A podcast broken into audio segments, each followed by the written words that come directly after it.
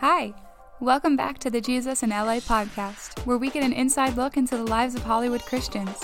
I'm your host, Callie Cheely, and today we're continuing a conversation I had with author Craig Detweiler about the power and struggle of being a celebrity.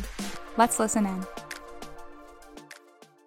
that definitely seems like a specific celebrity experience to almost be removed from yourself and not be able to know when the mask comes on and when the mask comes off like almost a split identity. Would you say that that's what a lot of them experience? Um, well particularly if there's a certain persona that they've taken on as as who they are. And and when that comes down i mean as an actor it's all persona all the time. Mm-hmm. so then when that drops then things get really weird because it's like wait that's not who we thought you were. And now we're not sure how we think about you. Um, Tom Cruise had had his celebrity built up over years and years through careful publicity management and cover stories and interviews. And then the publicist, Pat Kingsley, who had controlled his public image, he fired Pat. He was like, ah, I'm bigger than you. I don't need you. I'm going to let my uh, sister handle my publicity from now on. And it was like within six months, he had unraveled stuff. He'd gone on Oprah. He was wow. jumping on a couch. He had given uh, uh, an interview to Matt Lauer critiquing Brooke Shields, and he started advocating for a lot of his uh, Scientology practices in public. There were leaks of like speeches he'd given at Scientology events, and all of that persona just crashed to the ground. And I bet that makes people really angry when they think they know you so well and then they find out that's not who you are. Exactly. And it takes a long time to build back that public trust or to replace that kind of mantle of of celebrity magic. And Tom Cruise really had to go back to the beginning and do the Top Gun, you know, Top Gun 2 as a way to kind of get back to ah. his older Tom Cruise 80s version of Tom Cruise and kind of resurrect his career. That makes sense nowadays in the since you've written a lot about you know modern technology and social media do you feel like it's become a bigger challenge for celebrities where now that they are the product even sometimes more than the films or the shows they produce and now that they're social media and they can just be accessible and visible all the time is that mask a lot harder to differentiate and a lot harder to take off now that you know they could be posting a story every 20 minutes of their day on Instagram and Facebook and they could be posting all the time it's not just about what's in the magazines and in the media they produce but mm-hmm. it's about their everyday lives and having to keep up their persona all the time and I think that's tremendously exhausting I, I, just think managing a persona is really a full time job that none of us are actually up to. Um, and I think even for young people who take on that projection of of maybe an idealized self via Instagram, that's an exhausting process to like always be worrying about my perfect image and what's going to encapsulate the you know what what do my followers need to see and how do I get more followers and what if people don't like my image? It's very tough while you're forming your identity to literally put yourself up to public scrutiny where people can literally comment like is is my outfit cute? No i don't like your outfit you know? Do you like mm-hmm. my new haircut? No i don't. Do you like my new glasses? I'm not sure you know? Just to always submit yourself for external judgment when you're trying to figure out who i am internally right? Who who i am rooted in god who i am rooted in christ. Really really tough to put that kind of pressure on yourself but I think it's from celebrity culture infusing kind of how we present ourselves in, in an Insta format. That makes sense. And almost like with social media, that mentality has begun to trickle down, not just to those who work in entertainment, but to everyone. That's it. That's it. So we're sort of all persona all the time. and so the and, and a bit of an identity crisis develops um, or or you're almost trying on personas and trying them all out in the public square. So all of us are kind of acting all the time now, and it's like, where's my real self amidst all of this acting that goes uh, takes place on social media? Interesting. I remember in Matrix of Meanings, you had uh, talked about Princess Diana, in an illustration of this and had talked about how she was an example of someone who the more vulnerable she became and the more transparent, the more she was adored. But it was interesting to me as I was reading that because we can also see in just the public square and even in like the Bible and literature, times where that works really well and being vulnerable and transparent makes you relatable, but it can also backfire and people don't want to see all of the mess inside of you and it makes them very, very angry So it was just interesting to me how it doesn't really seem like there's one right way to go. Would you agree with that? Like when you have this public persona or this platform, is there a right way to handle it? Like, is it better to be transparent? Or is there a time to be transparent? I think it's a monster that'll devour you no matter what. Mm. And um and so then you just have to try to decide how to deal with the monster. You know, it doesn't matter how long you dance. At some point, that monster is going to bite your head off. And so you can try to appease the monster with a lot of different sacrificial offerings, some of them from more vulnerable places of yourself but the monster will never be satisfied. I mean, even, you know, with Anne Heche passing, she was a person as an actor who was her celebrity was rising until she came out in a relationship with Ellen uh, DeGeneres. Mm-hmm. And then she watched that machinery start to destroy her. And then as it started to destroy her, she started collapsing personally, had meltdowns in public. And then her persona that the public had was crazy Anne Heche. So now you're publicly crazy. And how do you get out of that? How do I that now? How long would you have to act normal, whatever normal is, before you would be viewed as not crazy once you earn that label? So anytime you veer off, if you have any mistake, oh, I've got a second, uh, I've gotten divorced. Now I have a, a, second husband. Oh, now I have a third husband. It, it's like there was no way she could kind of recover that narrative and recover that dignity.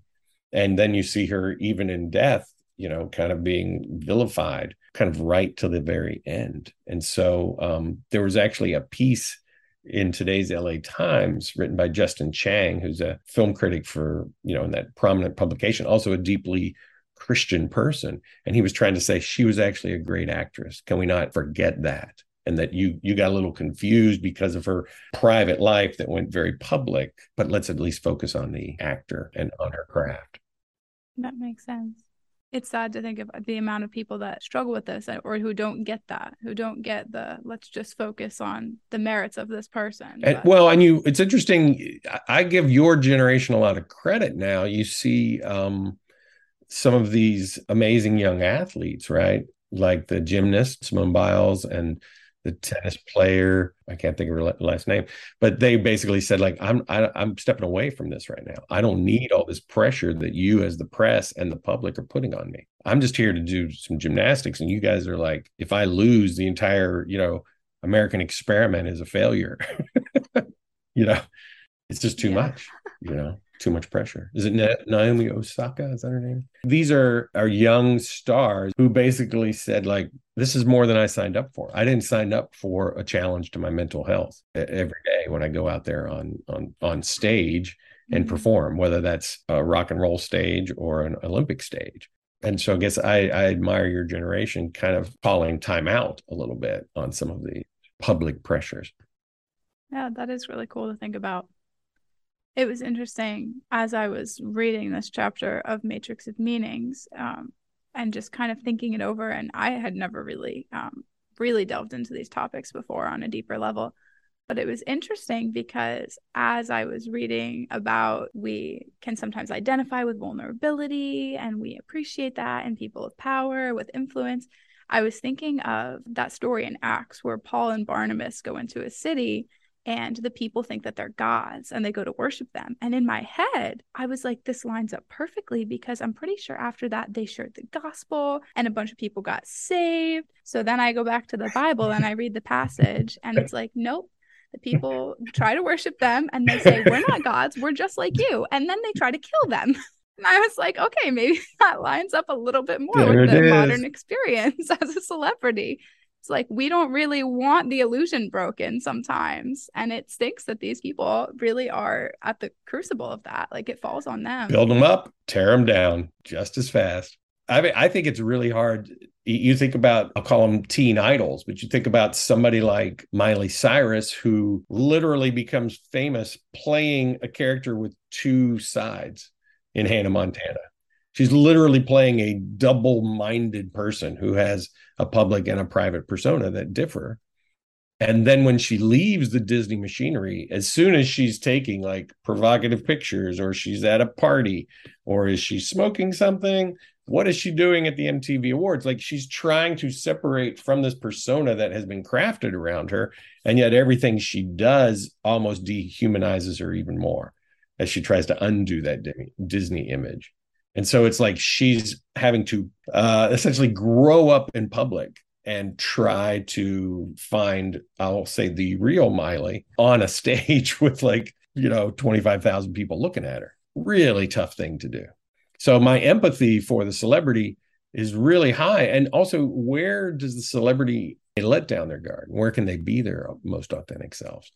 That's really tough too. I, I mean, I was at a church that we had really, I would call them hardly celebrity types of people but they there was a couple that was trying to pursue pregnancy and they had like a surrogate who was carrying the baby and they shared it as like a prayer request in our group. And within 3 days it was in National Enquirer on the gossip pages. And I think probably somebody in that prayer group in our church sold it for like a thousand dollars. Hey, I've got a secret you know, I know something about a celebrity who's like not even an A list celebrity, like B or C list celebrity. And there was still like a market for it. And so they sold that prayer request as gossip. So then what did you say? Well, where, if I can't even trust you with a prayer request, how can I trust you with any of my life? And so then be, that's when it starts to become very, very lonely. Mm-hmm. Um, and I see this even where I live. you know, sense. it's not that far from rock stars who just have massive compounds that they've built around themselves and the only people who are in their life are people who they've paid to surround them. So it's like the paid chef and the paid person who manages their yard and the person who manages their finances and the person who you know. And so when your only close contact is with people on your payroll again how do you ever develop trusting relationships or feel like you have people you can confide in? It's really tricky. Wow that does seem really tricky. I kind of wanted to bring it back and say, obviously, this is a really difficult spot for a human to be in, a flawed human being, just like the rest of us. And it does kind of seem at times like they're stuck with what the public wants to see. But obviously, we have celebrity influencers all over the place. So, from the public's point of view, it doesn't quite seem that way. It seems like celebrities can say whatever they want and everyone will listen. So, where is the balance of that? Like, obviously celebrities are much more limited than we might think in what they present to the public because the fear of rejection and the risk of rejection is so high. But when someone does have that type of platform and influence, what opportunities do they have? Say for a Christian celebrity, obviously it's going to differ by the person and by the persona that they yeah. have. But for somebody yeah, in that position, you know, uh, when I think it was Brad Pitt and Angelina Jolie they started adopting kids and they got exposed and concerned about you know war and orphans and africa and so they started they started like going to i think it was namibia or maybe malawi i don't even remember what country and because they knew the press would follow them and so now I'm dragging the press over to Namibia where they would never bother telling a story. And now they're in Namibia going like, okay, what is this country? What's going on here? Oh, there's a civil war. Oh, what's it about? Oh, how many kids have been killed? Oh gosh, why are there war orphans? What can we do about it?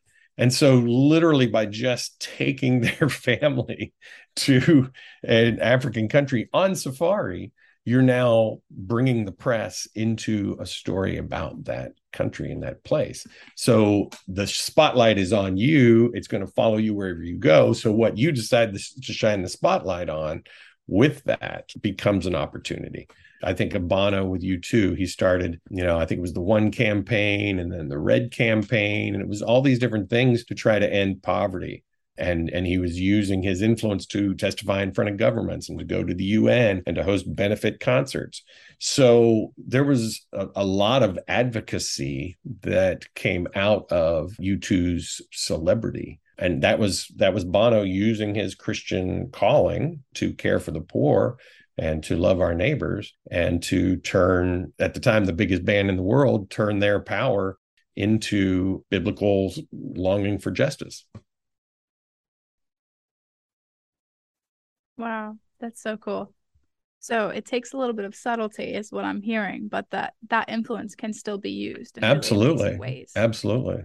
And and it's interesting that the term has become influencer, right? Instagram influencer.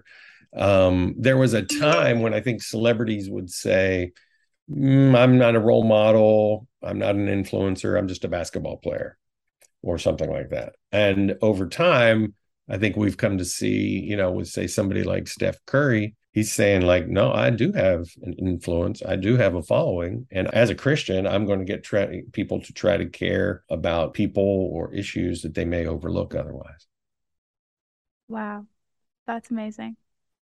Well, thank you so much. I really appreciate hearing your thoughts and some of your memories. And I think that you know, celebrity is such a, an admired and sought after and mysterious thing for so many people. So to understand and get a little bit of a glimpse inside what it's actually like for these people is just an amazing opportunity. Mm. And as someone who has spent so much time understanding it and walking alongside it and mm. teaching kids about it, it's just been an honor and a pleasure to hear all of your perspectives.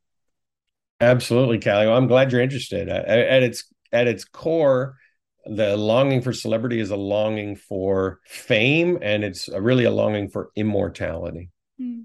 and so when we aspire to be famous there's the danger of elevating ourselves rather than elevating god. But it ultimately it's rooted in this desire to be elevated to eternity to not be forgotten and to be noticed. And I think at its core, God, in a sense, sees us all as celebrated. He celebrates all of us, He elevates all of us and says, I see you. You're recognized, you're seen, you're loved. Wow. Thank you so much, Mr. Detweiler. It was an honor to meet you and so fun to talk with you. All right. Thank you. Thanks, Callie. What a blessing to be able to hear from someone so knowledgeable and so entertaining. If you missed the beginning of my conversation with Craig, you can check that out in the previous episode. And if you have any questions or comments, you can email me at jesusandlapodcast at gmail.com. Thanks for tuning in.